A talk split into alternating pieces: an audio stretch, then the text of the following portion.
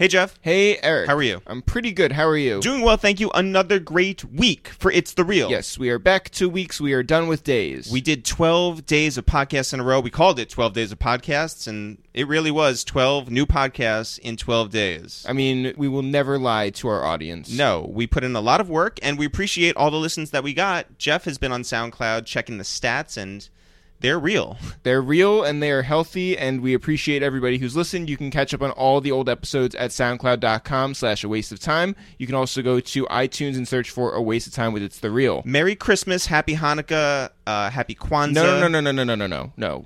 It, we are living in Trump's America. We only celebrate Christmas now.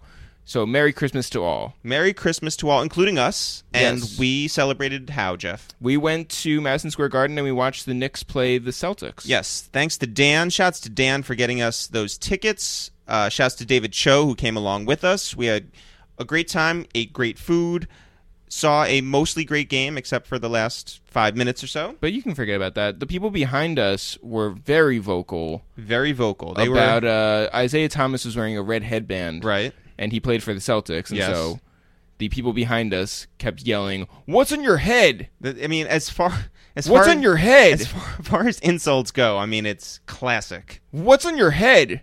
winter classic insult. And David's answer was, of course, it's a, A headband. Yeah. Shouts to David What's Cho. on your head?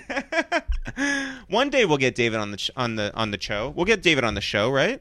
yeah, I mean it's up to him. No, no. Look, David wants to do the podcast, but we just don't know when we're going to do it. Hopefully, hopefully soon. Yeah, Maybe we can like peer pressure him into doing it. David, just come on the podcast at David Cho.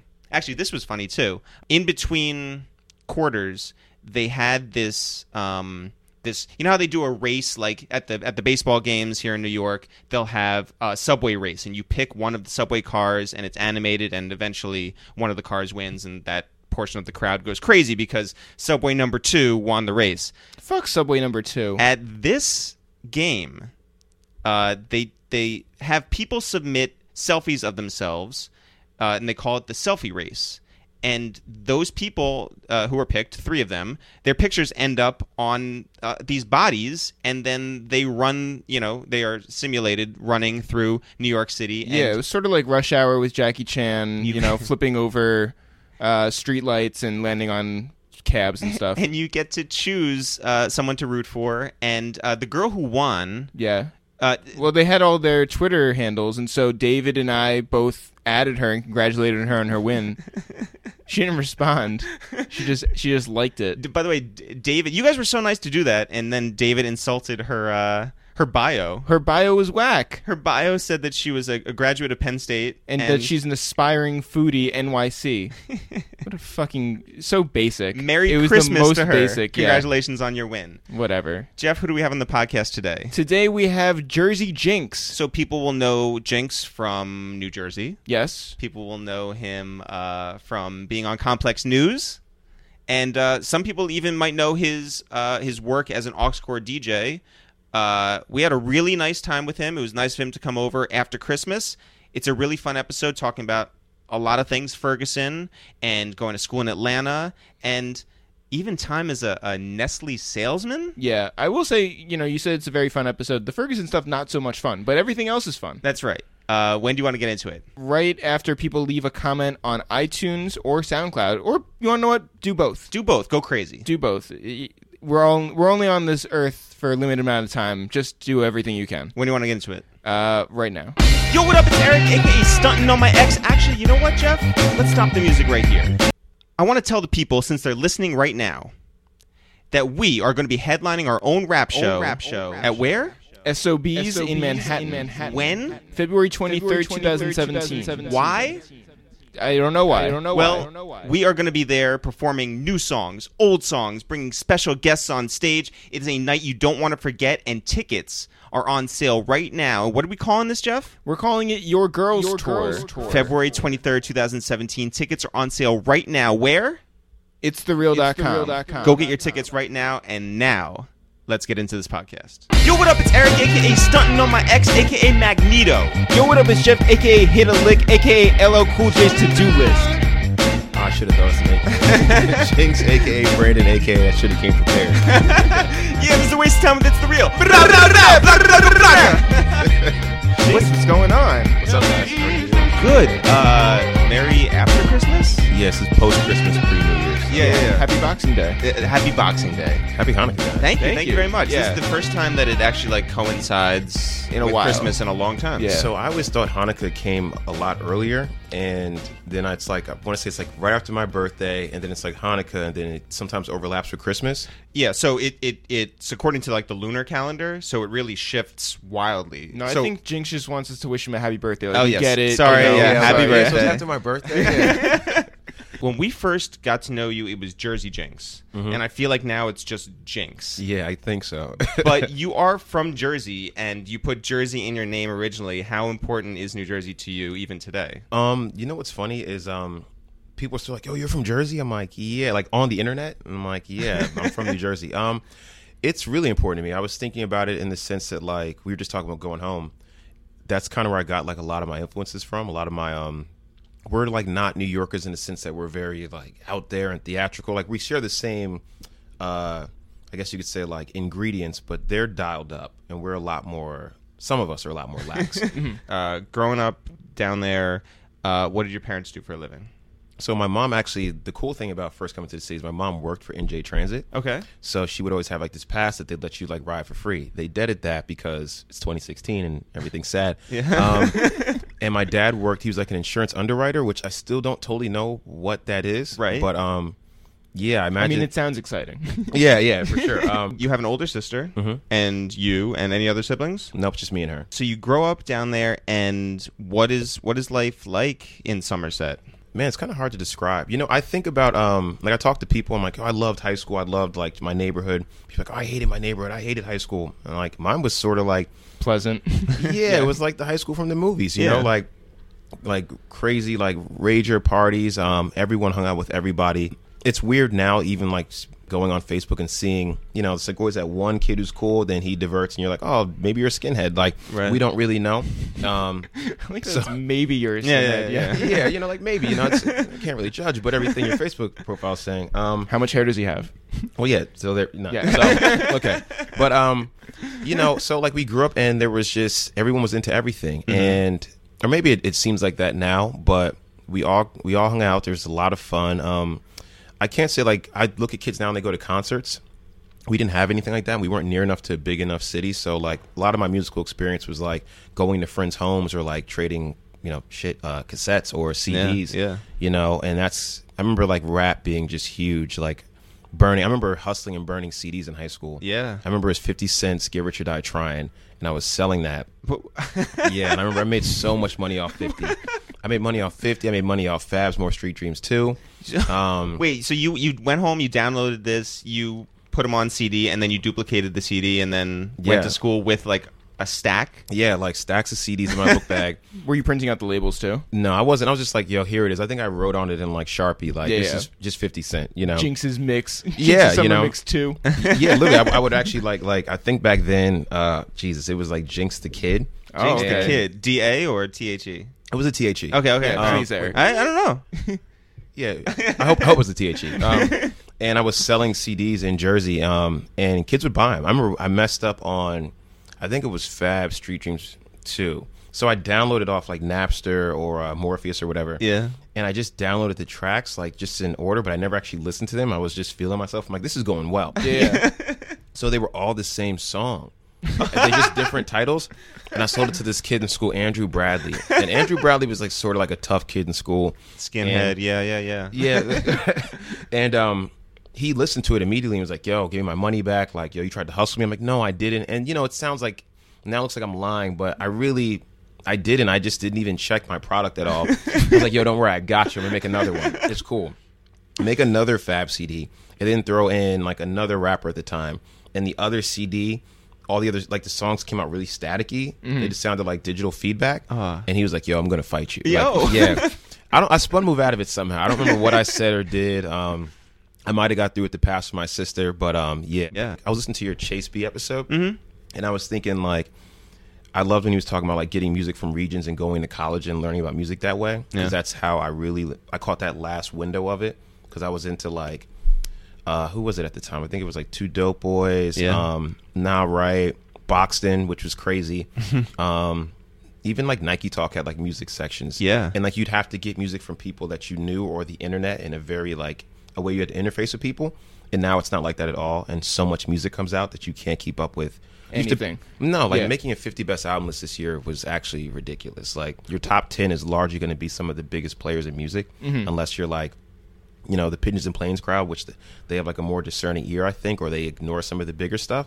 But um, yeah, like I looked at like the staff list or even like albums we were talking about amongst friends, and we were all like, okay, Rihanna, Beyonce, Frank, and there's so much good music that came out, but it's just like, how Well, can you keep up with it? And all? how do you differentiate a mixtape from an album or like a SoundCloud release versus like you know- EPs, yeah. I mean, and some artists you can just string together all their singles that they released this year. Like you could string together all of Quavo's features this year, and that might be a great album. It- Uh, it is, yeah, yeah. First of all, it is an amazing hour and a half mix. It is Yeah. on. Uh, I think Fader put it up. Like it is. Oh, so it's is yeah, it is a thing. yeah, yeah. I, Pigeons and Planes also put it up. I'll, I'll, I'll keep to the complex me, uh, That's right. media network. yeah, yeah, yeah. Um, what were you riding around to in high school? Oh man, um, you know, a little bit of everything. I remember like I was happy to have a car because I tell a story at the time. I remember having like I was into like Limp Bizkit and Blink One Eighty Two like in middle school. Wow. and rap. But you know, you get on the bus, you're like you're there with your North Face jacket, you have a do rag on, you know, and then a, a hat on top, Mint Bleak style, and then you have like this Blink One Eighty Two CD. So people would be like, "Yo, what is that?" And they kind of clown you. So I had to like put those. I remember putting Blink One Eighty Two and Limp Bizkit. I remember I had the Varsity Blues soundtrack, and I put that into my Fabolous CD. So people didn't know, you know. And then like, you know, you're nodding your head like, "What do you listen to?" I'm like, "Oh, nothing, yo, Buster, yeah, yeah, it's just this hard shit." But it's just like you know, um, like Foo Fighters' Hero, Right. But um, yeah, I was listening to like a lot of Joe Budden for sure. Um, a lot of mixtapes, man. Like I remember, You're so um, angsty, Jesus! Like Right? all these songs are just like just sad shit. Jinx is just going through something. But um, yeah, I was gonna say the next guy was like I remember Beanie Sigel's "The B. Coming," and I remember Yeah. that was the album where I remember almost feeling like I had woken up. I was like, "Yo, I get everything he's talking about. I don't live a lot of this, but this is dope. Like I understood the metaphors, the punchlines, but he's also just an amazing writer. Right. Yeah. Um, a lot of also like I mean, he's as good as Fred Durst, or you know. oh, I mean, yeah. Some say. Um, did you like rap rock better than rap? There was a window I did. There was a window where I was rocking with Korn. I was rocking with Wow. um yo, I was. I was Yeah. rocking with Korn. Remember that video where like the bullet was like Yeah, going Oh yeah. Um, but a lot of it was like through TRL. That was a medium. Mm-hmm, sure. Um, and also like they had more music videos and more money. So a lot of what I learned was like visual through music videos. I was a big Hype Williams fan. Little X, um, Director X. Like so, Mm-hmm. Yeah. I kind of learned a lot of my adoption of songs was through music videos. Yeah. we had countdown shows. We had Cedar's World. Like you know, Yeah. hits from the street. Yo, we played Cedar's videos World doesn't get enough love these That's days. true. they sleep on it, you know, and um, but like that had like it was like damn near Pixar quality. You know what I mean? Like, um, At the end of high school, where are you looking to go to school? I got stuck in my mind. I was like super. I was a pretty good student without like having to try, mm-hmm. and so I that actually turned out really bad in the end. But um, I didn't really try, so I was like, all right, I'm good at math and science. These are things I like. Um, and I was really into at that point like computer drafting. So it was like a little bit of art with it. So I was like, all right, I'm gonna do like engineering. I'd gone to all these like summer programs. Like my mom was like big, like, yo, look, we're not trying to pay for college. You know, Yeah. like you seem like you're sort of smart, so we're gonna try to make sure that we nurture this. So it's summers. I would be like my friends would be in the streets, and I wanted to hang out, but they'd send me to like Carnegie Mellon, all these places. I look back on it. I, So Pittsburgh. yeah. Wow. So actually, I considered Carnegie Mellon. Um, I think I had gotten some money from them. It was like uh, University of Delaware. Um, at that point, I want to say Go Blue like, yeah, Howard. Um, what other schools were there? Rutgers for sure. Yeah. And then I really wanted to go to Morehouse, and I had visited them on like a college tour, and I think I just already had to set my mind as to where I wanted to go because looking back at other schools, definitely not the best campus, like all dude school. You mm-hmm. know, Spelman next door, but still, I was just set that this was like the most prestigious school you could go to, and I ended up getting in, and then my parents were like, "Oh shit, this costs a lot of money." And then Yeah. like two days later, they sent money for like, "Yo, you got a scholarship." So I was Whoa. like, "All right, this is tight." And so I went down to Atlanta, and I feel super fortunate thinking about like still to get my musical interest and what I was, what I ultimately ended up being into.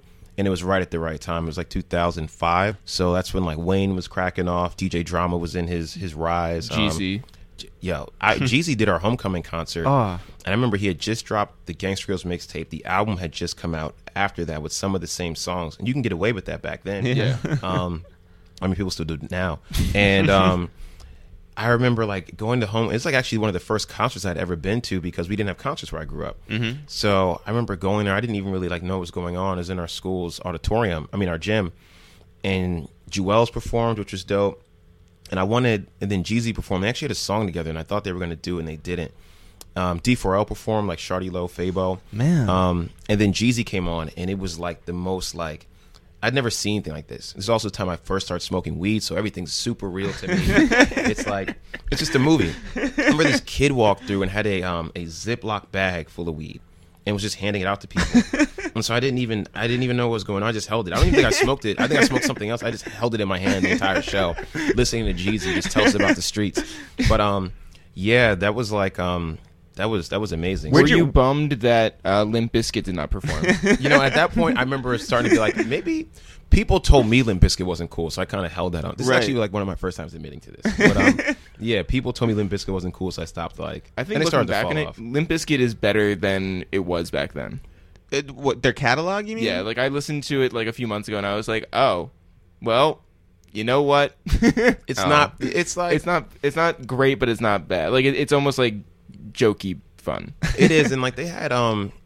Like just visually, it was crazy. Like they had videos of like Method Man, Yeah, they had, yeah. like crazy remixes with DMX. Um, They had the were video with the red Yankees hat. Yeah. They had the other video with the red Yankees hat. They The had other- the I was video. in um I was in a house the other day. I was like, I'm gonna bring the red Yankees. hat back. yeah, I'm- I think that's gonna be 2017. That's Yeah. me. Yeah, Fred Jinx. That's gonna be what I do. yeah, make that hat great again. The that was good. so tell tell us about Atlanta because there's so many schools down there. Like, how close are they all together? And Man, and um, do you move around to all of them and, and get to know? Like, did you have any friends who went to other schools down there? And what was the worst school around there? Oh man, uh, the worst school. So we always had like there's Morris and Spelman basically share a campus. Um, it's like they're our sister school, and then there's Clark, which is a little further down the way. And we'd always have jokes for Clark because it always felt like they were sort of like the like stepsister, step you know stepbrother. But um, Clark's a dope school. Like a lot of friends have come out of there. Like uh, Deani from Hot 97 Yeah, from yeah. there. Um, Steve-O. Um, DJ drama, you know. DJ whatever. Drama. yeah, I want to say. Bobby Valentino's from there. Really? I want to say maybe Ludacris too. There's a lot of people out of there, but then there's also people from Morehouse, like Metro Boomin's from uh, Morehouse. Um, actually, that might be it. Um, but yeah, um, it's like so. Then there's Georgia Tech nearby. I had a friend from high school that went to Georgia Tech. There's Georgia State. There's Emory. Um, there's a lot of schools there, man. And the cool thing is, like, you would end up partying with all of them. So there'd be a lot of clubs that would accept you as like teenagers, so you could go there. DJ Drama used to DJ this club out there called Club Miami, and I remember bringing it up to him when I interviewed him, and he was like, "Yo, Club Miami used to turn into a strip club at 3 a.m. and they would let the students stay sometimes." That's awesome. But I remember the first time I saw it, I didn't understand what was happening. We're like, we're in the club. It's Wait, late. what didn't you understand was Well, like, because it's a transition period where like some people are leaving and we're still in the club.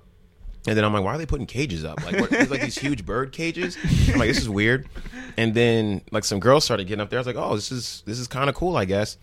And then the element that came in was like, Atlanta's like a hub city, so it's like a lot of truck drivers and like weird. So like you're a you're a teenager like wearing baggy clothes in there, and there's like a truck truck driver with like a leather cut on, and you're like, oh, all right, like we're not playing rap music anymore. It's well, actually they're probably still playing Jeezy, but um, it just got super weird. And I brought up to drama, and he like acknowledged it, but also like changed the subject. he was like, "Yeah, that was crazy." All right, so Wait, talk about your uh, your barber stories. oh my god, um, there's one barber I have now which I can't talk about because he could hear this. and, Yeah. um, Right. I'm super frustrated with him. I have two barbers right now, so it's it's not you, man. It's the other guy. Yeah, yeah, yeah. um, uh, yeah, one time this guy named Quam, and Quam, like super country dude from Arkansas, he had like all these different businesses. So one time he had like, it was actually not a bad idea. He had this barber shop where next door was a car wash, and you'd come there to get your hair cut and get your car washed. Um, and in Atlanta, you'd have like a gas station, then it'd just be a barber shop next, like a gas station, uh, a Blimpie sub shop, a a Metro PCS, and then a barbershop. It's like really Everything you need done in like you know a half hour. It's actually really common. And he was at one off, I want to say Camp Creek. So then he'd switch barbershops all the time. One time he cut my hair. We were in a supermarket. Um, cut my hair in a supermarket. And it was What, the, what were you next to? Like, Um, was were you in an aisle? No, no, it's like it's like this like small shop within the supermarket. But um, what's kind of messed up is like next to the deli section, so that couldn't have been okay. No. um, by any means. No. But um, yeah, that was actually, and depending on where he cut my hair, it would actually be a worse cut. So the supermarket was the worst haircut I've ever gotten in my. To the point where I was like, "Yo, you cut my hair before, like." This isn't my haircut. You took someone else's haircut and placed it on my head because this isn't right. And it was like something was happening. I want to say like my cousin was graduating college or something, and I just remember like, yo, I'm fucked up. yeah. Yeah. Your Um, family say anything when you showed up? No, they were just sort of like, mm, That's you what you get for getting your haircut in a grocery store. Yeah. yeah. Um, trying to think where else he's cut me. Um, there was one time he cut me in like this beautiful loft, and we thought he lived there. It had this like picket fence where you thought the doors open, but it actually slid back. you go in there, it's like the bed is like suspended from the ceiling. I was like, "Yo, this place is crazy." he cut he cut us there like early in the morning, right before school, for like a year. And then one day, I had uh, he had switched shops again. I was like, "Oh man, I thought you was gonna cut us at your house." He's like, "Oh, I don't even live there." I was like, "What?" And guy Quam. So one time he cuts at my house, and I'm like, "Yo, Quam, what's up? I need to cut." He's like, "Oh, I'm not at the shop. I'm kind of in between spots right now. I can just come to your crib." I'm like, "Oh, amazing." Yeah. He pulls up in like his old school. He's um you know sets me up in the barber you know in my uh my kitchen stool. He's like has the cape and everything, all his tools. So he's like cutting my hair. The doorbell rings. And my roommate was out of town, so I'm thinking it's him. But I'm like, why wouldn't he just open the door? And um, it's it's just weird. Quam's like, oh, I got it, and I'm like, but I'm in the chair, so I'm like, maybe this makes sense, you know? Okay, Quam's got it. He goes down the stairs, and I'm thinking it's like a neighbor or something. I hear two sets of footsteps coming up the stairs. So I'm like, who's in here? And I'm sitting in my kitchen, like half my haircut with the cape on. So I'm like, yo, what is it? And the other guy just walks up, nods to me, and then sits in the side of the kitchen. And then mm, he just throws the clippers back on. I was like, he just starts cutting. I'm like, hold on. yo, who is that? He's like, oh, what's up, man? Like, I he said his name was like Keith or something. He's like, what's up, Keith? And then Quam's like, yeah, it's Keith. Mm, and I'm like, yo, wait, Quam, what? Hold on, let me talk to you real quick. He's like, yo, what's up, man? I'm like, who the fuck is that? Like, it's Keith. I'm like, who's Keith? He's like, oh, he's gonna get his haircut real quick. I'm like, Quam, nah, man. Like, like, yo, what are you doing? He's like, oh, you said I could cut out of here. I'm like, yeah, my hair, man. He's like, oh, well, shit, G, what should I tell him? I'm like, Quam, you, I guess he's here now. Like, yo, what, what were you thinking? You can't cut hair out here. He's like, I thought it was cool. Why would you think it was cool? He's like, well, I don't know. I mean, you said, you said, and I was like, you know what, Quam, I did say you could, you could cut hair here. I did say that. That was your Literally, fault. Yeah. yeah. So then I get my haircut. Uh, Keith is up next, so Keith gets his hair cut in my kitchen. I told him, I was like, yo, no, no one else. Right? He's like, oh, nah, nah. But when he says nah, I definitely hear him pick out his phone and start like, because I'm sitting in a chair again, and Right. start punching keys. So he's probably telling people not to show up. so then my roommate comes home, and then I hear him come up the stairs. He's like, yo, what is Quam doing in the kitchen? I was like, he's cutting hair. That's Keith. He's like, well, who the fuck is that? I'm like, that's Keith. He's like, what? What the fuck, man? And I'm like, I don't know, man. Quam's crazy. He's like, he is. And then he got his haircut by Quam too. So it was like it worked out. But um, I wonder, I wonder what Keith was thinking. Like Well, probably the same thing you were thinking when you went to the other guy's house. Oh, this is Quam's this is house. Quam's house. Yeah. Did Damn. Quam give good haircuts generally? Quan was amazing. Oh. He was amazing. then I went back down to school for homecoming one year, and I was like, "Yo, I don't know who else to get here. Let me just hit up Quan." Fucked my hair up, like fucked me up. Like, you know, you want to get fresh for homecoming. I think I had a hat on the entire time. It was Yeah. like it was. A red Yankees hat. Yeah, right, Yeah. yeah, Fred Durst style. It was um, it was twisted. And I remember being like, "This is the end of our relationship." Kwame was a good run, um, but he had all these side hustles. He had like managed Jamarcus Russell at one point. What? Yeah, which Did he give him a haircut? I don't know, but he definitely uh he surely didn't give him career advice, um, or maybe he did. Um, I don't know. So you're down in Atlanta. You're seemingly having a good time down there. Was great was time. Morehouse everything you expected and more? Uh, yeah, you know, at first, um, so I went there to, to school to be an engineer. Got in there, was like, oh man, I love math and science, but I don't love it this much. And I remember actually, I wanted to dip and go to Howard because I wanted to get into video production. I had taken some video classes in school, um, which, which is crazy. Um, so low key, his mom was my guidance counselor. What? Yeah. In, back in New Jersey. Mhm. So I knew him. I knew of him because he used to like play ball with. Uh, so, so the cousin that I lived with in they got his haircut by Kwame as well was tight with Low Key. So Low Key was like, and everyone knew him through like Jersey. Right. And um, Low he- key, for those who don't know, ran you heard that new um, dot com and has transitioned into hosting at um, uh, Trap Karaoke and at Henny Palooza. And he's also on Beats One Radio. Yes. Yeah, he's, Yeah. he's doing good work. And Yeah. um, So he was sort of like this guy we knew of, and like he'd play ball with like the older guys. I would be around, but you know they're older than us, so you'd be like, uh, you know, they were kind of like in that next tier. But I always knew of him, and his mom. I remember being like, "Oh, I don't want to take that class." She's like, "Oh, it's it's okay. I'm, I signed you up already anyway, so you're gonna take this." And she like it was she was the shit. So she had that clout. You did what she said, and she was always cool. Yeah. And she actually got me into like video and like Photoshop and all these things that I that kind of like helped transition me into the space we're in. But um, I wanted to leave and I wanted to do more video stuff. I wanted to go to Howard, and I'd known that a lot of guys like like Low Key and those guys had gone there and they were doing like broadcast journalism, all this cool stuff. And um, but I couldn't because I had a scholarship. My parents were like, "Hell no, Yeah. they're paying for school." So I ended up transitioning from that into um, at, like not advertising, but like marketing, and then tried to focus on advertising, advertisement. And I lucked up and had this like amazing professor that just like took me under her wing Who was that? um, Professor Hudson, Dr. Hudson, Alania Hudson. And um, there's a lot of us that have come out of that like crop that are in different places. Some at Ebony, at uh, Translation, and she had set up like this marketing um, sort of symposium. And I remember we were trying to get Steve Stoute. We were trying to get Steve Stoute. We had no money, so she was like, "He's like, yo, can you pay for my travel?" We're like, "No." He's like, "Okay, pay for my uh, my speaker fee." We're like, "We can't." Right. He's like, "Okay, well, like, just pay for one of these things." And we're like, "We actually have no money." He's like, "Okay, well, like, you know," and he wasn't. He's just doing business. He's like, "I'm, you know, I'm yeah. busy." Yeah. And she got his phone number somehow. And she called me in her office like yo you got to talk to him. And i was like i have no clue what to say. She's like yo how excited you are in class i'm sure it'll work. So we call him we get his voicemail and i really wish i could remember what i said. I just freestyled something. Not bars but Right, know, yeah, yeah. i just i said whatever was on my mind and dude was like yo his assistant called back and was like i'm gonna come. Who's that kid though? You gotta like link me up with this kid. So i'm gassed right I As put- as you should be. yeah, you know, and he's like, I knew who he was at that point. He had done like the Chris Brown Wrigley's commercial and like some stuff with Justin Timberlake. I knew his music history. You know, he's Yeah. the commissioner. Yeah. Um, it was a big deal. He came to school, and he's like just this funny character in a way because he's very much in his phone before that was a thing, but he's also like very.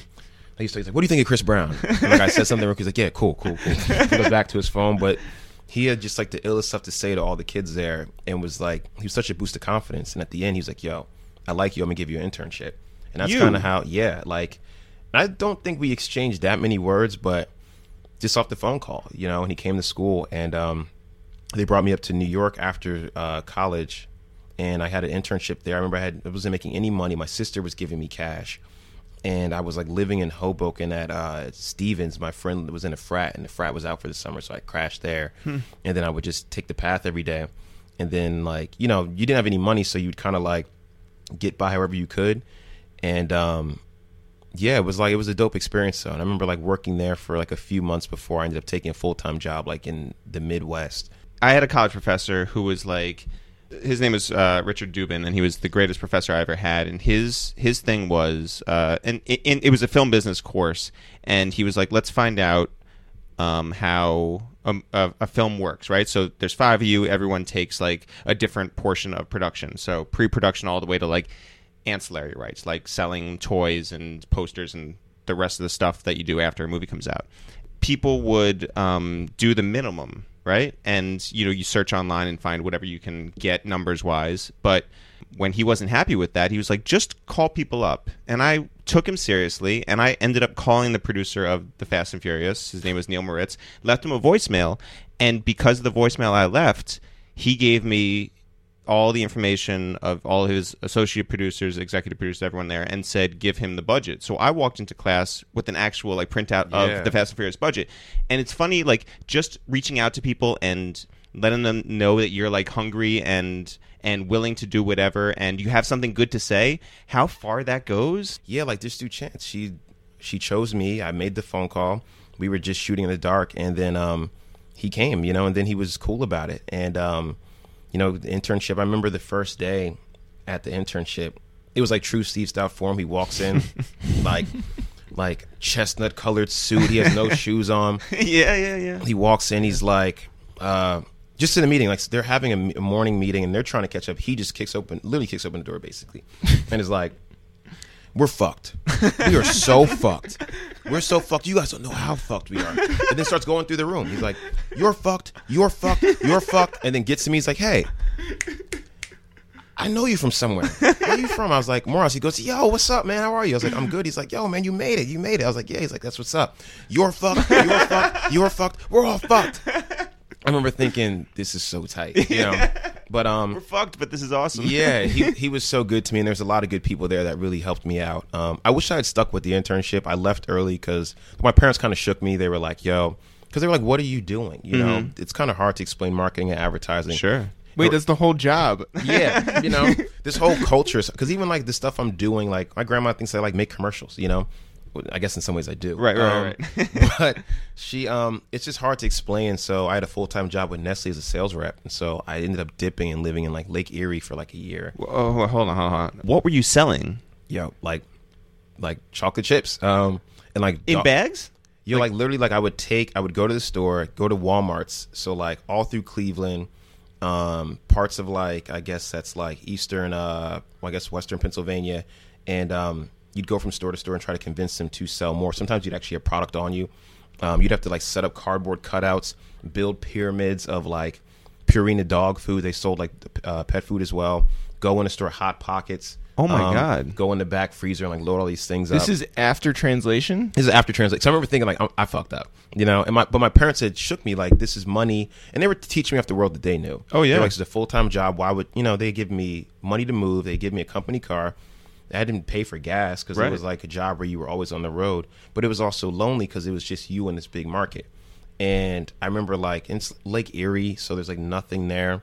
Um, Shout out to all our listeners in Lake Erie. That's right, yeah, Yeah. it was like Applebee's and like I don't know uh, bar fights, you know. So sometimes at But the but same you know what though? Like your parents who have those nine to fives, Yeah. like now for them, they were like, this yeah. is, am- this They're like amazing. you're going somewhere and this dude's walking in with no shoes, like you know, Yeah. like, what what are you talking about? and I was just like living. You know, they're like, you're living on a frat house couch. Like, Right. Why this other job wants you right now? Why are you doing this? And this was uncharted territory for them. So, and what was your for me as sister well. doing at the time? My sister was she actually graduated at the same time as me because she switched schools and had to like catch up. Mm-hmm. Um, she was getting ready to be a teacher because she right now she Uh, teaches Again, um, another real job. Yeah. Yeah. She teaches, I want to say kindergarten um, now. Mm-hmm. Um, yeah. So, and most of them are like educators and or like so that I get the world that they're in, and they wanted me to just they were just trying to look out for me. So I remember going out there and I was like, man, this sucks, and I hated the job, and I like didn't do well. And when I look back at it, it was such an easy job to excel at because you do is talk to Walmart managers, convince them to buy more. You understand market trends, stuff that I actually have to do in some capacity now. But um, and like I'm good with no, it just wasn't for me, and I didn't even try. And eventually Nestle was like, "Yo, you're not trying. You got to go," and um, they fired me.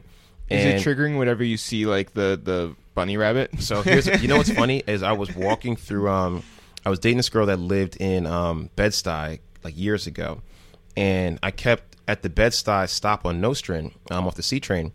There's a subway, and I would be on my way to work, and I'd walk by the subway, and I would just get in this bad mood on the train. I couldn't figure out why.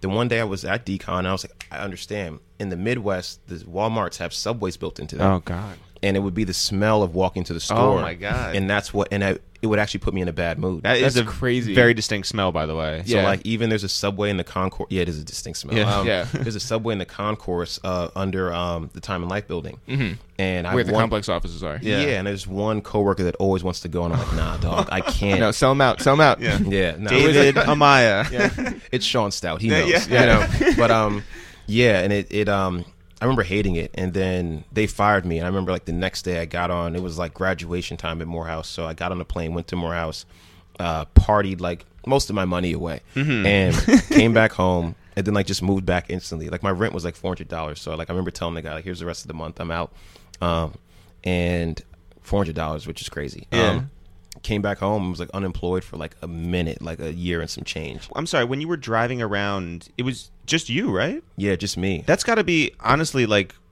lonely and boring.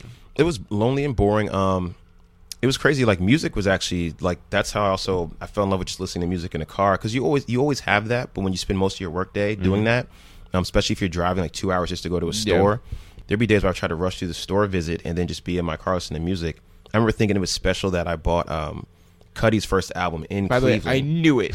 right? I knew it. Yeah, because I was a Cudi fan at that point. Um, while I was living in that frat house, I knew his girlfriend um, through some mutual friends, the girl he was dating at the time, and she was she'd give me day and night when I was in college. Whoa. Like, and I remember it was like She gave it to Jinx the Kid. yeah, Jinx the kid. um, She was like, "Don't burn this."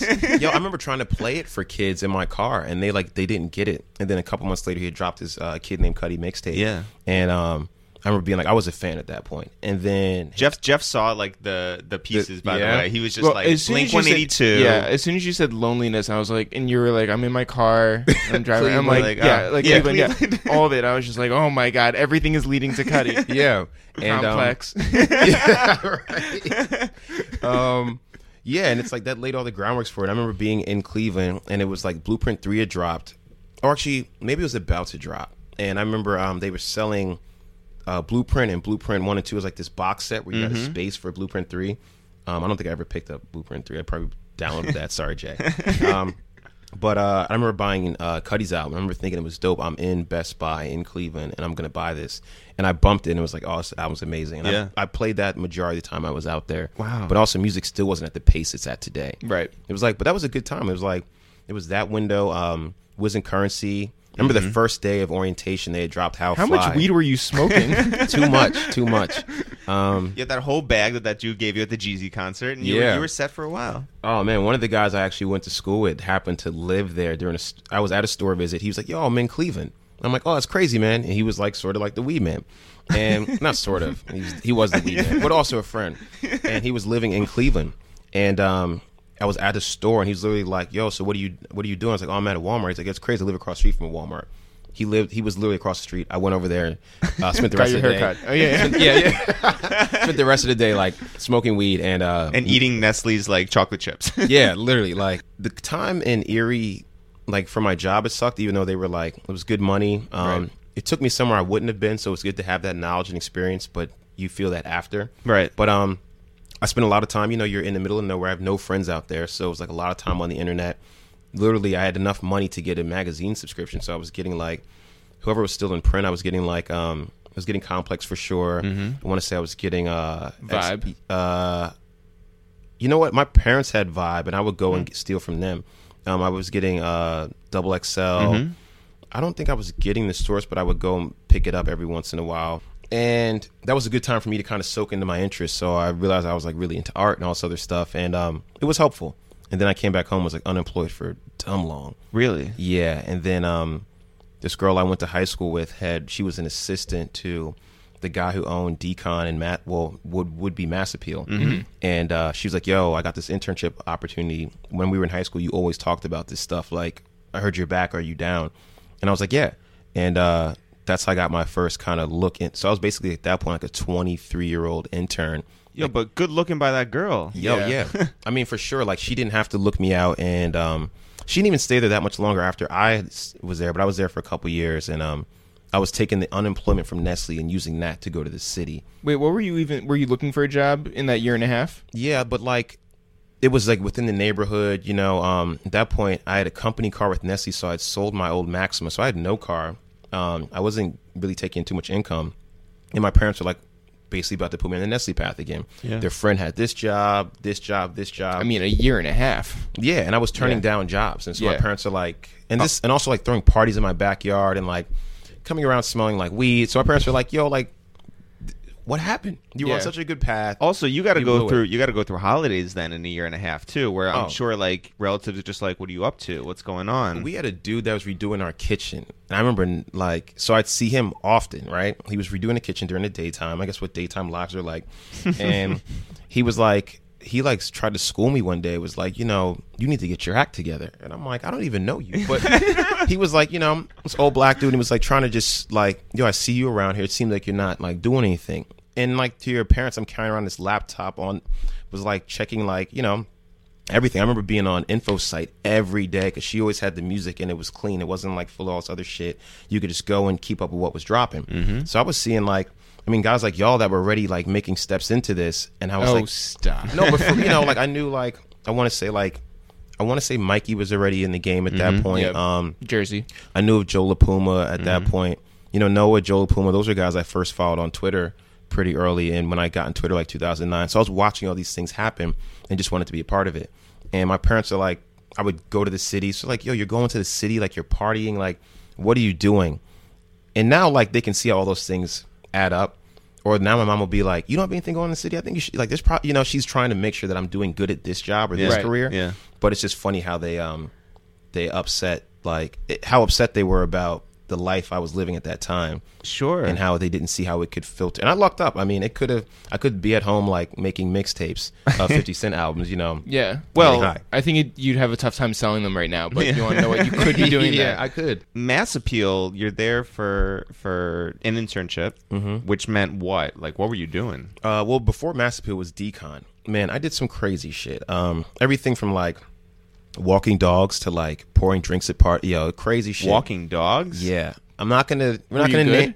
I hope so. it's, I actually saw that dog recently. Um, You literally had to pick up shit yeah. as part of an internship. Well, you know what the thing is? Um, I didn't do that because I'm from Jersey and we have like like sidewalks and yards and trees. So I was like, I don't. what do does that mean? So I was like, I don't know about this New York shit. You pick up after your dog? Nah. Wait, wait, I'm that. sorry. In New Jersey, you just leave shit on the ground? Well, like where I'm from, it's the suburbs. We don't have like big. we're from the suburbs. That, nah, it's like you don't even walk your dog on the sidewalk. Like there's like parks and stuff. You know? I, yeah, I just left it. So I'm, I'm a I bad. think you like also pick up shit. I don't. I mean, I don't have a dog. I don't Right, know. Leave yeah. a comment. I don't know. yeah, I was I was dealing with enough shit as it was. Yeah, so yeah, yeah. you know, um, yeah. I mean, everything from like, but then it also throw me into the deep end as far as like marketing campaigns. And Mm-hmm. um, I remember a big moment for me was uh, there was this show that was positioned to be the um, kind of like the Black Entourage. It was called The Hustle. It was on uh, Fuse, Mm-hmm. and it was like a show about like aspiring rappers and like their clique trying to make it. Um, it's funny. The kid that's in that show, one of them is on um, Issa Rae's Insecure. Oh, he was really? a classmate of mine at Morehouse. So I remember thinking this is dope. But I remember being like, "You're in the show. I'm trying to come up with this ad campaign as an intern." But um, I remember I had this tagline, and it's actually I stole it from like a Styles P song, and it was like, "Grind now, shine later." Hmm. And I remember they weren't. My office wasn't feeling it. And but they brought me to the meeting. It was on my birthday years ago, and I remember the dude. We get it. It was Yo, your birthday. I've had these like I've had these great moments, you know. And um, this dude, this designer there, left it in the deck, and I don't know if he did intentionally or not, but he left it in the deck. And then when they were flipping through it, they what's this? And so no one knew what it was. I got to explain it, and we got the tagline. And I remember seeing it on this billboard at um in uh at, what was it? I guess right outside of Penn Station, um, Madison Square Garden. Yeah. Mhm. And I remember being like, "This is a dope moment." did you um, did you twit pick it or whatever the technology was then? I don't. I think so. Probably. Um. Probably on my old Twitter before I like realized I had to like not tweet crazy stuff and like made a new one. But um. but yeah, how man. amazing! Yeah, I've, I've just been like super fortunate, man, and like been in situations where I think they could have gone bad, but you just kind of stick around long enough and Well- they uh they work out. How did you find your way to Complex after that? So then Decon eventually um, inherited Mass Appeal, and then Mm-hmm. that's when I started working with like Sacha. And at that point, it was like Treats and Timmhotep. Mm-hmm. Um, a lot, a lot of really good people that um, I knew about, and like oh, would always try to act like I didn't know, just so I could be cool. um, but like I knew these guys, and like they're like you know like gods to me. Also, not sure that's ever cool.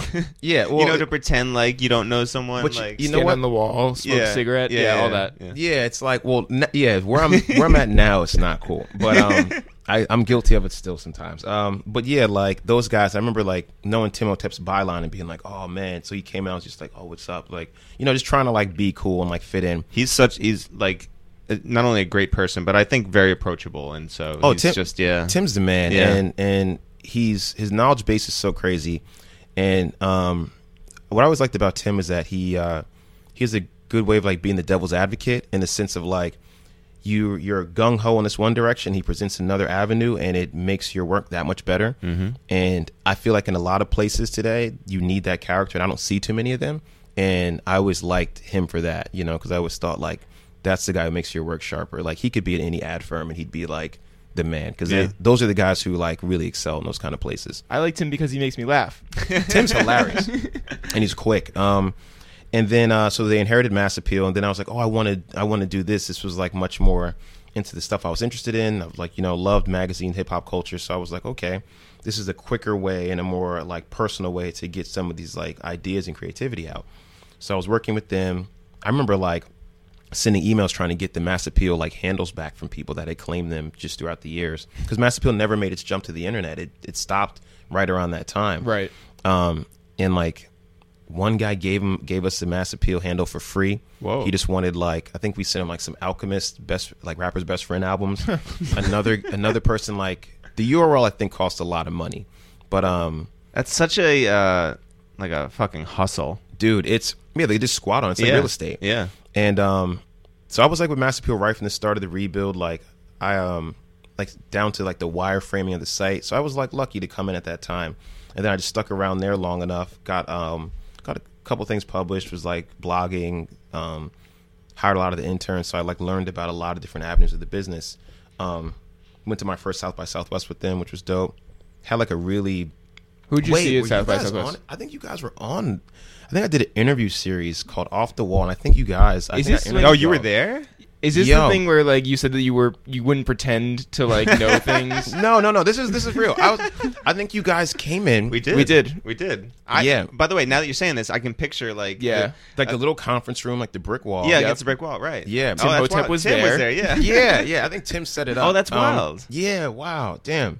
Um, the interview series was terrible, by the way. Thank you guys for like stomaching that. Oh Um, no, No. I, I But you guys honestly were don't also- remember I anything just thought the about it. interviewer was terrible, but other than Yeah. that, like, But you guys were so quick that I remember being like, "Oh shit, this doesn't really work. This is good for like high rappers, you know." Um, yeah, so I did that series, and then um, Noah would stop by every once in a while. He was like very tight with Sacha. Yeah. and um, I remember meeting Noah at a, uh, a dinner. No, Noah Rubin, um, that I used to work with Mass Appeal and like had bylines at Mass Appeal. I want to say he's like a producer as well. He's doing some heavy stuff in weed culture now. Um, he was Noah's roommate, I believe, in college. Mm-hmm. I could be getting that wrong. So we're at a dinner. I sit down. I know who Noah is, but I don't. You know, I'm like I show up late, of course. Everyone else is on time. it's a hot pot dinner, Yeah. so it's like I've never even done that before. So I'm sitting down. Um, I'm making this huge mess because I can't get the stuff from the hot pot to my plate. Noah's there, and he's just like kind of watching me mess up, and he doesn't say anything. But it's like it's now bigger. It's like reaching out to the people next to me, like, and he's next to me. what your mess? Yeah, it's bad to the point where like he's actually like now reaching in the pot with like like trying to help me get right. Uh, he's like, oh, so what do you do? I was like, oh, I work with Noah at Mass Appeal. I'm like, what do you do? And he's like, oh, I work at Complex. I'm like, oh, cool. What do you do there? And he's like, uh, you know, I don't think he was like cool about. it. He's like, oh, you know. I'm like at that point, I think it was just like EIC before it was like Chief Content Officer. Uh-huh. Yeah. Like I'm EIC. I'm like, oh, it's dope, man. Like, what's that like? He's like, cool, you know. so we're like, we're chatting. Um, and that's kind of it. I'm like making this huge mess, so I'm like, I should probably slow up on the conversation and just not make a fool of myself. The night goes on, and then like he came by Complex if- by Mass Appeal a few other times, and then um, it would just be like a quick head nod. I never saw him anywhere else. And then one day, uh, dude hit me up and was like, "Yo, man, you want to grab a drink?" And I was like, "Sure." Uh, told me they were gonna be they need someone to either run the music channel or do video. And I remember being like, "Oh man, all these amazing writers I knew, like Insanul, I knew all these people that were there, you know." And I was like, "Oh, I." you know, I don't know if I can, um, I don't know if I'm ready to do this stuff. And I was like really, really nervous. I remember walking in the office and it was like big office. Mass Appeal was like, you know, Yeah, it was like a couple people. yeah, And we were all doing like triple jobs. You know, I walked in Complex and it was like they just got into Time Life. So it was like this huge office, looked very like uh, sterile and clinical. Yeah. And I was like, how are they like doing all this stuff? They brought me into like Joe's office. There's like Jack, Donnie, uh, NCB. And they were just asking me like, yo, what kind of music are you into? And I thought that was tight because when I used to interview people for jobs at Mass Appeal, that would be the question I asked. I wasn't like, what's your resume? And they seemed like they're really into How many like, words can you do a minute? Yeah. yeah, thank God they didn't ask me. That, you know, um, and then I remember telling them I was like, "Yeah, man, you know, I really love music, but um, maybe I'll try the video thing." And they're like, "Okay, we haven't really ironed it out yet, but we're gonna give it a go." And then um, I started, and it was like me and B. Fred and Donnie kind of going at it the first couple days, and then uh, they hired a couple more people like the next week, and then we over some time we figured out what it was, and then we just ran with it, and it's now it's. I mean, now it's become such a big piece of the company's business. Still, it's Yeah. it's dope, man. Like to be able to settle like Hearst and Verizon, and then now you're seeing other people get hired off of it, you know, um, and then just become this big. That's like the new. That's our new, uh, you know, direction as a company is video. Yeah. So it, it feels good. I want to talk about a few of your interviews, but um, first I want to talk about uh, what was it like meeting Sean? What was it like- meeting uh, Emily? Like all of them? Um, Were you like, oh motherfuckers? Like I'm, I'm the guy. You know what? It was like I'd met Sean in um I had met Sean in All Star Weekend that that year before he had joined. And he was like a freelancer. I think he was living in Chicago at the time. And he had set up like Sean's always been very entrepreneurial and he's very like that's like the thing I appreciate the most about him is that he's always just going and getting it no matter what. And he was a freelancer that had finessed his way to All Star Weekend in New Orleans. It was I want to say 2014. and he had his own interview set up. He had gotten down with people at Adidas. They had a home, um, like a little house set up, and they were doing video interviews. And so we were using him to kind of make some video content, and we had no clue what we were doing. It's taken us three days to get an interview up on the internet. Um, and I went out there, and I felt like I was like the shit. We started having some success. I had interviewed LeBron that weekend. It was like I'm hanging out with Joe. We're like, uh, we're doing the Joe LaPuma life. You know, we're like going getting free shit. You know, we're like, you know, going to dope restaurants. Joe got me into like this like Drake concert. So I'm like, you know, I'm just I'm just living it. You know, it's like one of my first work trips. Maybe it was my first work trip. So this is dope. And then I see Sean, and Sean's like, he looks really nervous, and he's like, he's like interview with like 2 Chainz, like uh, Dame Lillard, uh, Kareem Abdul-Jabbar, like this like really weird Adidas like collection of people. And I remember they had a 2 Chainz interview, so I had like sent him an email like and I look back at it now, it's like so shameful. I was like, "Yo, man, I think I want to do the 2 Chainz interview. Like, it's on video. Like, and he was like, "Nah, nah, I set it up. I'm good. I got it." and I remember thinking, like, "Yo, like, I really should have fell back. What was I even thinking?" But um, he killed it, you know. And then later on, they were like, "Who should we pick? Who should we pick?" And I brought his name up a couple times. I feel like no one heard it. And then eventually they were like, "Yo, we're gonna get this guy Sean." And I'm like, "Yeah, duh, like he's dope." and uh, look at where he's at now. You know, he's like uh show hot ones i think is like Yeah. our main property you know and the it looks like really easy and fun but like it is fun Uh, but it looks disgusting. it's scary as hell Yeah. um but he puts so much i mean i know it's a hot ones day because he's there early and he leaves late Mm-hmm. despite whatever's going on in his stomach um but yeah meeting him i knew that he was sharp um and then like over time he's kind of loosened up and like found his own lane Right. and at first i feel like people didn't know he was funny but he's hilarious like he's sean's really funny um Hold on then- one Chicago. second. Yeah. What up? how'd you do that Well, because you hear the elevator and then you Okay. hear like no one else. Um, That was tight. Yeah, But you were Dan. waiting at the door for a second, no? Dan, this is Brandon. Brandon, How Dan. man? What's up? I was Um, like, yo, how did you, you guys no. just all in sync? He's like, yeah. Well, no, Dan's you do coming. enough of these, and like Dan doesn't have work today, so you know, like he's. So anyway, He's like, um, "Dan, wait a second. yeah, yeah, yeah, yeah. Um, but okay, and Emily. meeting Emily. uh, so Emily joined, and I remember thinking like she was super nervous, super quiet. Did you try to steal her interview too? No, I did not. I, I had grown up since then, in like course of two weeks. Um, no, but she was like super nervous, and you could tell that she was like, like just very shy. Was like she just moved to New York City. Emily's super young, so I remember thinking like, is she ready to do all this? I didn't know what her background was, and I remember wanting to help her, but she always seemed like she was able to kind of just figure it out on her own. And she's another one where I just look at all the time since and like how sharp she is, how she does stuff with. It seems almost effortlessly, but um, yeah, my first impressions were like, all right, well, like I'm the captain, I'm going to show you guys what to do. And Evans kind of knew what he wanted to do, you know. But um, and Emily was someone that kind of found her her lane, like doing the Supreme line, eventually doing a Supreme Doc. It was like a big win for the company. And uh, now I'm playing catch up to them, trying to figure out like how I can like push my shit for further and far enough to have like the same reach as they do. But um, it's been interesting, and there's always like I don't know if they feel that. I think there's always a sense of competition of like how can we like who's going to own the day. Um, Sean's been on like a eight month streak, you know, just killing it. But we've also we're all tight, you know. We all try to make sure like we uh we all have like uh I would say like collective bargaining. We always make sure that we like make sure that we're all on the same page, or for the most part, um, and try to make sure that we get our, our point across to the higher ups and as well like the audience too. Can you talk about what I think is probably your most notable um, time in news, and that's the Ferguson trip? Yeah, um, you know, I was talking to my um my relatives about that this holiday. It's like good and bad because I feel like like even artists they come and they point to that and I'm always like, well, damn, I need to do better at my music stuff then, you know. But um, they point to that as like how they got to know me. Um, you know, being like a big Cudi fan, that was sort of like how, like he was watching and was telling people he knew and reached out to me and was like, yo, this is amazing. I can't even like believe there's someone out there. And I think we were doing stuff with video for a while, but that was before even a full year on the job, and that was sort of like people like, oh, Complex, they have video, they're out here. But um, and another thing too, I think it's changed me. Like it's definitely exposed me to. You can watch it on the news and always turn it off. Like when you're there, you're you're seeing such like a a, a a personal level to the point of like I know the sounds, I know the smells. You you know how long that street is. Like you're just there, and um, you just see things and see people's reactions in ways you've never you just never imagined. Like I never imagined I would have gotten tear gas before, or like you have guns pointed at you, and it's stuff where you're like, yo, what am I doing? Like I'm supposed to be like rap journalism. Like how did I end up here? Did it make you want to go back to being a Nestle? No, you know what? Um, it was like it's really hard to describe, man. Like it because there's so much would happen in a day. Like you'd be around during the daytime. It'd be a block party. I remember was out there with Damien Scott, who's now I want to say at BT, mm-hmm. and Dame, Dame's the man. Because I remember I'm like in shock at one point where I'm like, yo, what? Like, why is it like this? Why is like, why are we treating each other like this? Mm-hmm.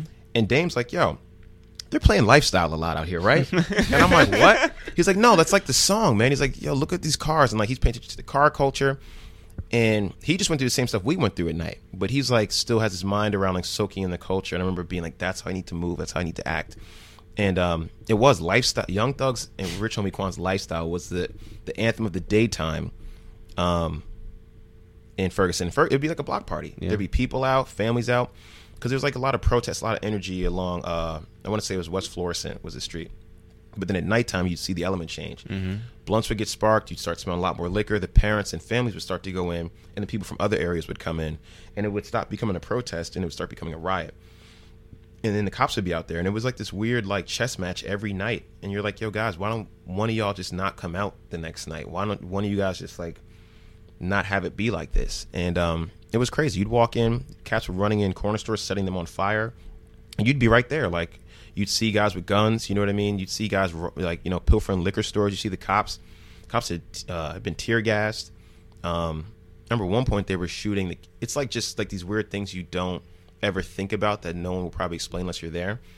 And I remember they would shoot tear gas canisters up, and it'd be this weird thing where you'd wait until they you'd be looking up and wait till they started to arc down before you ran because you were watching people run and they'd go up and they weren't watching where they'd come down they'd get hit or they were hitting cars and they're like hot metal canisters and then they shoot out tear gas Right. so and tear gas will like it'll stop you in your tracks and it's like weird to like acknowledge that. I remember thinking about it and it felt like baseball. Like it felt like baseball in high school where you're waiting for the ball to kind of take its arc before you start your path to run and catch it.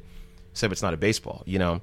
And it's like that's like such a weird comparison to have. Like it brought me back to like gym class, but it's not that at all. And that's the closest reference I have to it. And that's just tear gas. Yeah. You know, uh Could you believe that this is America?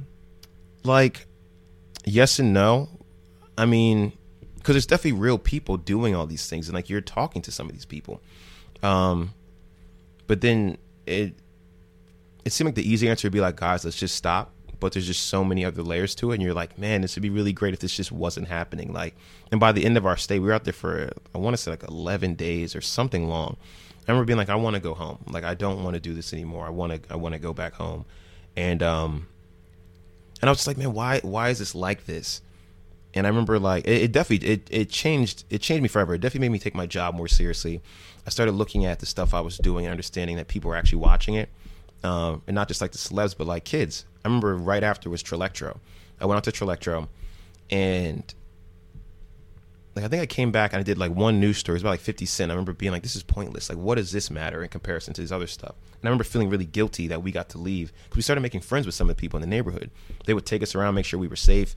Um, and I remember Trillectro was going on, and I, then it's like Migos is performing, and it's like just like chaos. Like I can't even like take it all in. Um, and I remember just being and, like, and people were still coming up to me like during a performance, and they were like, "Yo, what's up?" Like I saw that, like, like I didn't think I'd ever meet you, and I'm like, really? And I didn't like that was a a clear jump for my career, but also, um, yeah, it was like a weird thing. Like you'd feel guilty if people were like dapping you up about it, you know, because you're like, I did, it's still messed up there, and I didn't really do anything, Right. you know. But I realized for some people they didn't see all the things that we were showing them elsewhere. Yeah, I think that you guys you exposed what was happening on a on a level that was easy to digest to you know young kids because otherwise it's it's CNN um, or and CNN wasn't even broadcasting it much I don't think They were like they had people there, but you'd watch and they had like there's this one clip. Um, our photographer Sean Stout, the guy who likes to go to Subway. Yeah. he um he has a photo, and I want to say it's like Don Lemon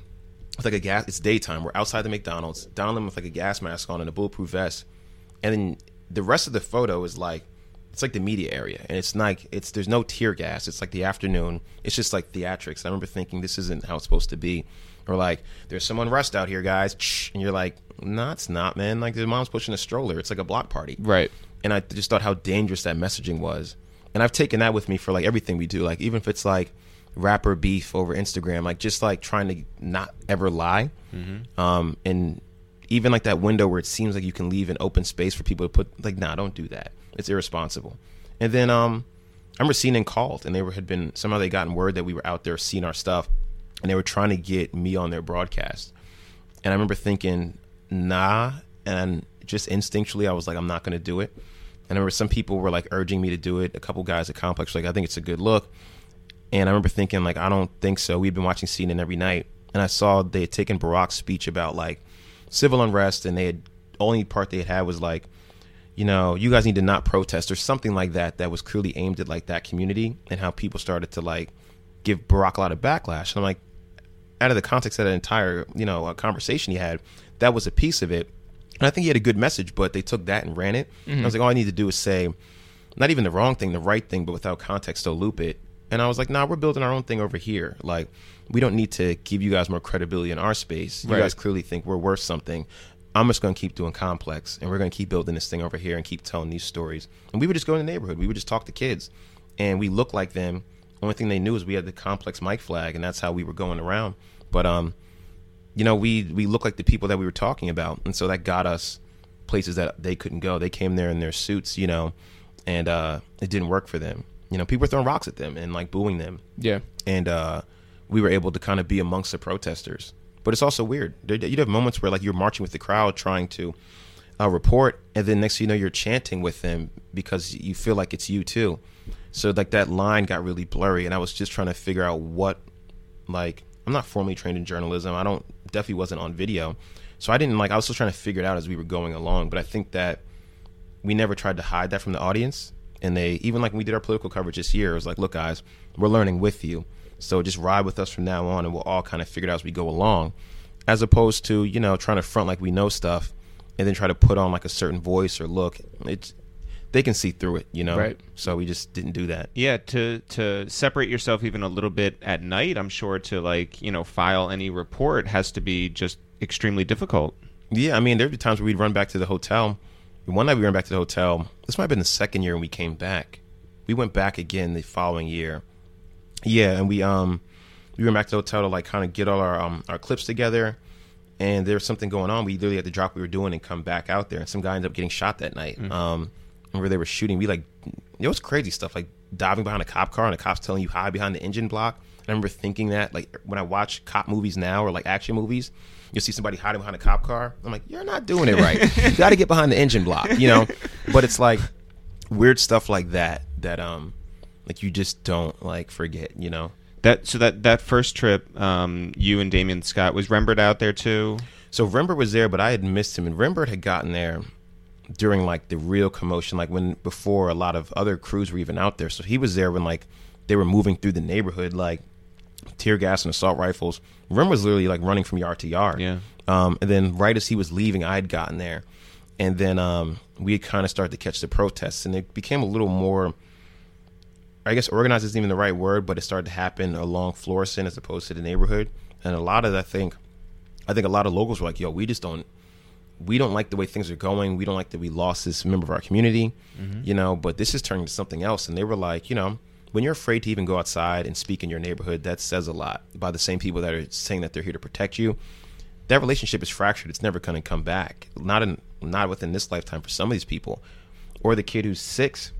What's his thought going forward? You know. But Rembert caught that first wave, and we were there the second wave, and um, I mean, we came back and like literally compared stories. I ran into Rembert at Trillectro, Trillectro, yeah. and that was like he just like you know Rembert. He just like had his arms open and he just he hugged me. He was like, "Yo, it was crazy, right?" And I'm like, "It is crazy." And I remember telling him, "I was like, it doesn't even feel right." And he finished my sentence. He was like, "Being here right now," and Yeah. I was like, "Yeah." And then we watch Amigos like have a thousand gunshots and flames, and then that was also like that was a, that Trillectro was good, man. That was like Big Sean had kind of a good coming out there. Travis Scott, I feel like that was the start of his his Ascent, reign. yeah. And uh, one last thing about Ferguson, how did you how did you figure out that J Cole was there? So, um, Damien told us, and Damien's tight with Oh, J. Cole. right, They were, yeah, um, right. St. So they were- John's. yeah, roommates at one point. Um, if you watch Dave Chappelle's Block Party, you can see them both in the Yeah, crowd yeah, next to each other, which is crazy. Yeah. Um, neither they both have not the hair that they have today. Um, and um, we found out he was there, and J. Cole was like, I never really seen anyone do this, at least not in our time, right? Like moving amongst people, and it was just him. It was like Bas was with him, uh, Eve was Eve, with him, um, a couple other members of the crew that I'm not as familiar with. Um, I don't know if Scott was with them, um, but they were just moving through the crowd, and I remember like you kind of know that window where someone's done talking and they kind of start to move, but he didn't. He was just sitting and looking at people and like giving them his full attention. And he he wasn't going to give us an interview. He really wasn't. And Damien got in his ear, and then they talked to him before. He's like, "Look, man, like you can start the camera right now, but if you edit any of this, like we're gonna have a problem." You know, and I was like, "Look, I'm not into that. You know, like I'm down for you to speak your piece. I think it's really important." You know, we chopped it up for a little bit beforehand, and um, he was honest, man. I think I asked like two questions the entire time, and he just he just went. He just talked, and it was honest. Um, and he spent all day there. He spent all day till it got like almost like the sun started to go down, just talking to people. But that interview to me is like every once in a while a kid will tweet that at me, and I I don't forget it happened, but. You know, I'm like trying to talk to J. Cole about music these days. You know, I'm still like trying to find that interview. And he doesn't have to talk to anybody now. You know, that was part of his ascent too, honestly. That was like a big moment for him, whether he realized it or not. And um, I remember this girl during one of the nights. She was in her car and she shouldn't have been there. She was parked, and she was playing the song he had made about Ferguson right around that time. And I remember telling him, he was like, he was talking. He was so fast. I told him, and he like kind of stood back. And I was like, yeah, that was like right there last night. Um, I was like, and they were tear gassing, but um, that was a moment, man. Like that was like kind of like that was a big moment for him. I think it was a big moment for me. I remember Angie Martinez came and like reached out, and I don't even think I was on her radar, and she like came and like spoke to me about it. Um, and these are like the people you always want to hear from. I never thought it would be in this capacity, you know. But um, I think a lot of people watched that whole chapter of Complex, and it was um, it was crazy. But Cole, that was like, you sit across from some interviewers sometimes, or some some interviewees, and you're like, man, you're about to just give me the spiel. You know, you sometimes I ask what, how many stops have you been to? Because I know you're going to give me the same story. How quickly can we get our video up? Mm-hmm.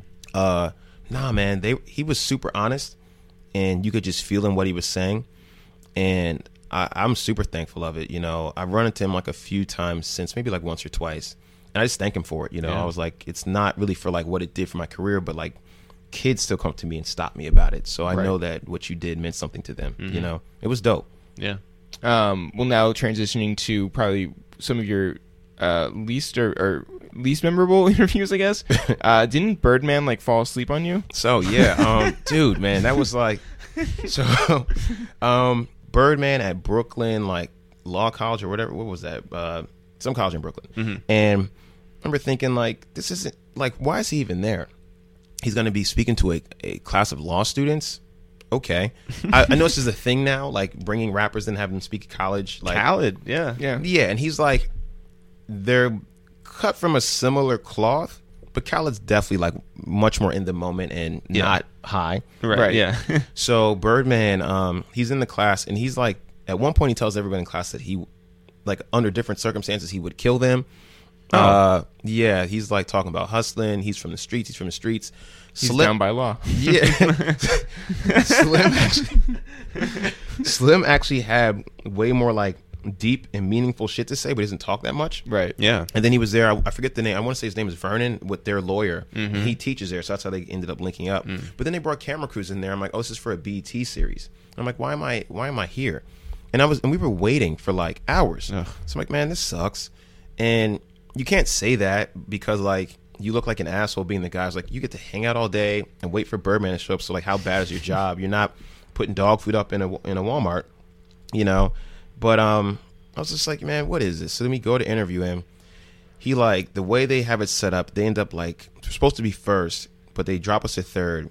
He gives like one interview to like uh, some traditional media outlet like ABC News or something. She's asking the most like boring questions ever. Like you can tell she's just you know it's as these more of these outlets start to get into our world, they're actually fucking it up. Right. You know. But um, they're, everyone's excited for the mainstream outlets, so he does that. Interview sucks, and then they give another interview. I want to say it's like double XL, and she goes for like twenty minutes. I remember thinking like, damn, this is fucking our time up. Birdman's starting to get antsy, So then he keeps, as soon as the interview goes, I'm hungry, uh, I'm hungry, you know, and he's like whining, like, come on, I'm hungry, you know. He's like got that Birdman, like, uh, you know, and his post is like, all right, we're gonna get you food. He's like, well, what the fuck, man? I want, I'm hungry, uh, and so he's like really upset. She's like, oh, you can go now. I'm like, for real? so I go to sit down. Slim's cool, Birdman's cool, and Birdman's like oddly excited, or he's just maybe he just looks like he's smiling because it's all metal in his mouth. Yeah, so yeah, he's just like, "Hey, ah, what's up?" But he's still hungry. He's still cursing out his his like assistant. so I'm like, I, this is a weird like this is a weird moment. You know, he's like upset, but he's smiling. Um, he seems much more jovial in person than I thought he would.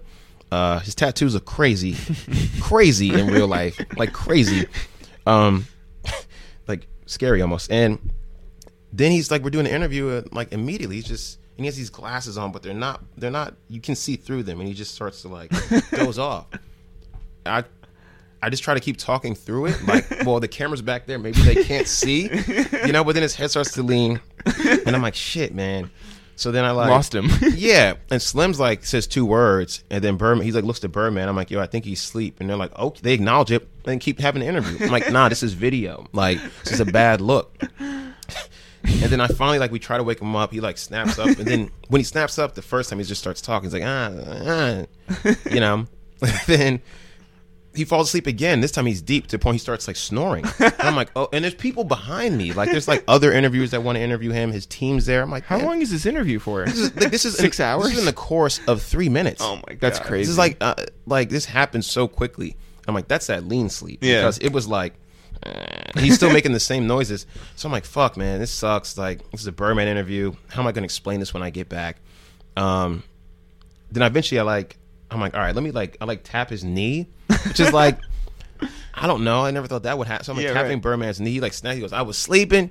They were like, yeah. He's like, oh. And he's like, and he just grins, and I'm like, all right, this is dope for you. And then he's like, well, basically, interview's over. We have nothing to show. And now he's flipping out. He's very hungry. Cuts off everyone else that's supposed to go after me. And um, that was it. And I remember walking out like, this was a bad fucking idea. I told everybody it was a bad idea. And then dude shows up like in New York like the next week or whatever and is giving interviews. But the next day he goes to Breakfast Club and gives that amazing interview. And I feel like everyone's like, not everyone, but I'm surely someone in the office was like, how come we didn't get that? I'm like, because the dude was fucking falling asleep after not eating and pretending to be like a law professor all day. and we shouldn't have gone there. We should have come to the office. the Breakfast Club interview that he did for like two minutes. That yeah. one. yeah. So like they got, I had four minutes with him. He falls asleep. They got two minutes and it was epic. It, Right. It resulted in merchandise and one of the memes of this Yeah, year. yeah. We didn't even, we forgot that even happened. Was that this year? yeah, put some respect on my Yeah, name. I think that that was was this year. That was this year. Yeah. This year's, it's been a long ass year. Um, It's real It long. feels like it was a separate year, but they got that and I was like, fuck. and it's just one of those things where you just live in the shadow of that. Like, all right, yeah, Bourbon interview, well, that's a thumbs down. But like that couldn't have happened with you guys because you had like a personal grudge with them. Yeah. But now I'm like, Like I, maybe if you had said something like really, really crazy about him, I should have ran the interview so that he got upset right? and then wanted to sell the score. Right. You, know? sh- you should have been like, hey, when I was in high school, I used to burn all your CDs. Hi. yeah. Like that that was and that was like I needed I really needed to have a good interview. It had been kind of like a gap since me getting interviews and I was like, man, I need to have a good one. And I was like, it's Birdman. This is a bad scenario, but I'm gonna try to make the most of it and it just did not turn out dope at all. Can you give us a good story from Complex Con? Complex Con. The one thing I was bummed. I really wanted to uh, actually meet Cudi. You know, um, I, that never happened. Um, but I met some good people there, man. Like uh, I was on a panel, which was like kind of crazy with like Rachel Nichols from ESPN, Yeah. uh, Swaggy P, Yeah. um, and Jesse Williams. Amazing. It was dope, man. What was the through line? Um, I don't know really. They were just like, "Yo, Jinx, man, we're having Con. We guess we'll put you up here." But Jesse's cool, man. Like I met him at the uh, BET Awards, and I guess he had kind of known probably through Ferguson. Um, and he had like given me a basically a pre version of that speech when we were interviewing, and it never ran. And um, then he went on to do that speech at BET, and I was like, "Damn, I wish I had like." He was ready for it. Um, but he's been a good dude. He's been very friendly to me. Um, Rachel Nichols caught me off guard because like I really only watch her in the broadcast. I don't like listen to her on podcasts. Right. She's like cool as shit. Like I I hope you guys can get in contact with her and bring her Yeah, in because like yeah. she's she's sharp, she's fast, she's funny as hell. Um, and Swaggy P like he he he might be out of his mind. You know. I mean, look I- at I his dating it. history. Um, I, I I love that guy. Like, um, I can't say we're friends, but um, I've done enough Iggy Azalea stories Yeah. that he was like, "What's up, Jinx?" And I was like, "What's up, man?" You know, and um, yeah, he was he was cool though. You know, but um, that was a dope moment. Listen, uh, Swaggy P knows you. Angie Martinez knows you. J. Cole knows you. Kid Cudi reached out to you. I'd say you should go back now and find the guy who is redoing your parents' kitchen and give him the stout. Be like, fuck you. Hey, what's fuck up, man? you. Fuck, fuck you. like, hold on, let me take my Yeah. shoes off real. Yeah, no, it's been it's been it's been a crazy run, man. And I think sometimes like it was never on my radar. Like I kind of just wanted to be like this dope. I wanted to be Steve Stoute, you know. Um, and but I always like liked you know the Noahs of the world. Um, you know uh, what Angie's done in her time. Uh, saw info the other day. You know, like kind of like these figures that I don't think you can be them anymore because you can never be anybody, but like just like the presence that they have there's so many of us doing the same thing. But I've had like I've been really fortunate, man, and I still some days I have no clue why no no stain in this game whatsoever, nothing on broadcast. They're just like, yo, what's up? You want to grab a drink? And gave me a shot, and um, you know, I'm definitely not the easiest to work with either. And he's like just been like super patient and like let me rock out. So I'm like, you. I know why he picked you. It's because he saw the mess you were making, and he was like, "Well, he might not be good at much, but he can probably be on camera." I'm like, this is memorable. That's with right. That kid. Yeah. That's right. Yo, thanks so much for coming through. Thank you guys for having me. No, of course. Wait, hold on, hold on. Yeah. How many more days of Hanukkah? Oh boy, uh, six. Six. Yeah. Well, there's Yeah. tonight, right? I don't know. Which is this? Yeah, uh, six or seven. Six, Seven. Yeah. I don't know. We're not very good Jews. Okay, I gotta find the Hanukkah turnout. Shout out John Chapman for bringing me to my first Hanukkah. I know this kid's probably listening, man. Like he's a fucking man. Yeah, shout out Hanukkah. Yeah. Where's John Chapman from? Uh, Jersey, man. Jersey. Jersey. Yeah. Jersey Jinx. Thanks everyone for listening to this new episode of Waste Time with It's the Real Jeff. If people want to find out more about us and this podcast, where can they go? You can always go to soundcloud.com slash a waste of time. You can also go to iTunes and search for a waste of time with It's the Real. We are on Twitter at It's the Real, Facebook at It's the Real, Instagram at It's the Real. We are also on Snapchat at It's It's the Real and It's the Real Eric because It's the Real was taken. As we approach the end of 2016, we just wanted to say once again thanks to everyone who has subscribed, rated, commented, and most importantly, listened to this podcast. And we appreciate especially those people who have spread the word and told their friends about this podcast because it doesn't grow without you guys. So it starts right here with us. Jeff, which friend would you like to tell? I have a couple people. I want to tell Foster Kamer Shouts to Foster. because uh, Foster was not mentioned in this podcast, but he had a great uh, impact on Complex Video. Yes. um, and that should be mentioned. I also want to give a shout out to I am HBY from LA, Yes. who we met actually one time. Yes, we did. Uh, and yeah, shouts to him. Shouts to him for listening. and and hopefully uh, those two, Foster and I am HBY, will spread the word about this podcast. I would like to thank and shout out two people who left comments just now on iTunes, that, by the way, helps us. Rise in the rankings. That's right. Yeah. So I'd like to shout out Smiles1988. Now I really hope that Smiles1988. Is Smiles in South Star? Oh, I hope it's one of them. You you pick which one, but I, hope think it's, one of them. I think it's gonna be South Uh, Smiles said, I am always entertained and learn something new when I listen to y'all. Keep it up. We will. And I'd also like to thank BRX Bell. So I don't know if it's like Bricks Bell or Bronx Bell, but it's BRX B E L L. Bricks Bell. Who said, uh, Great show, truly in depth interviews from a perspective unlike anything in the podcast world. Eric and Jeff are awesome content creators. It's been amazing watching you guys grow. Stay up, Brody Bell. Oh, I should have read through the whole thing first. Shout out to Brody Bell. Shout out to Smiles 1988. Jeff, we're back again next week, right? Uh, yeah, I think I can do next week. Unless you want to do 12 podcasts in the next week. That is the opposite of what I want to do. Then we'll see you next week.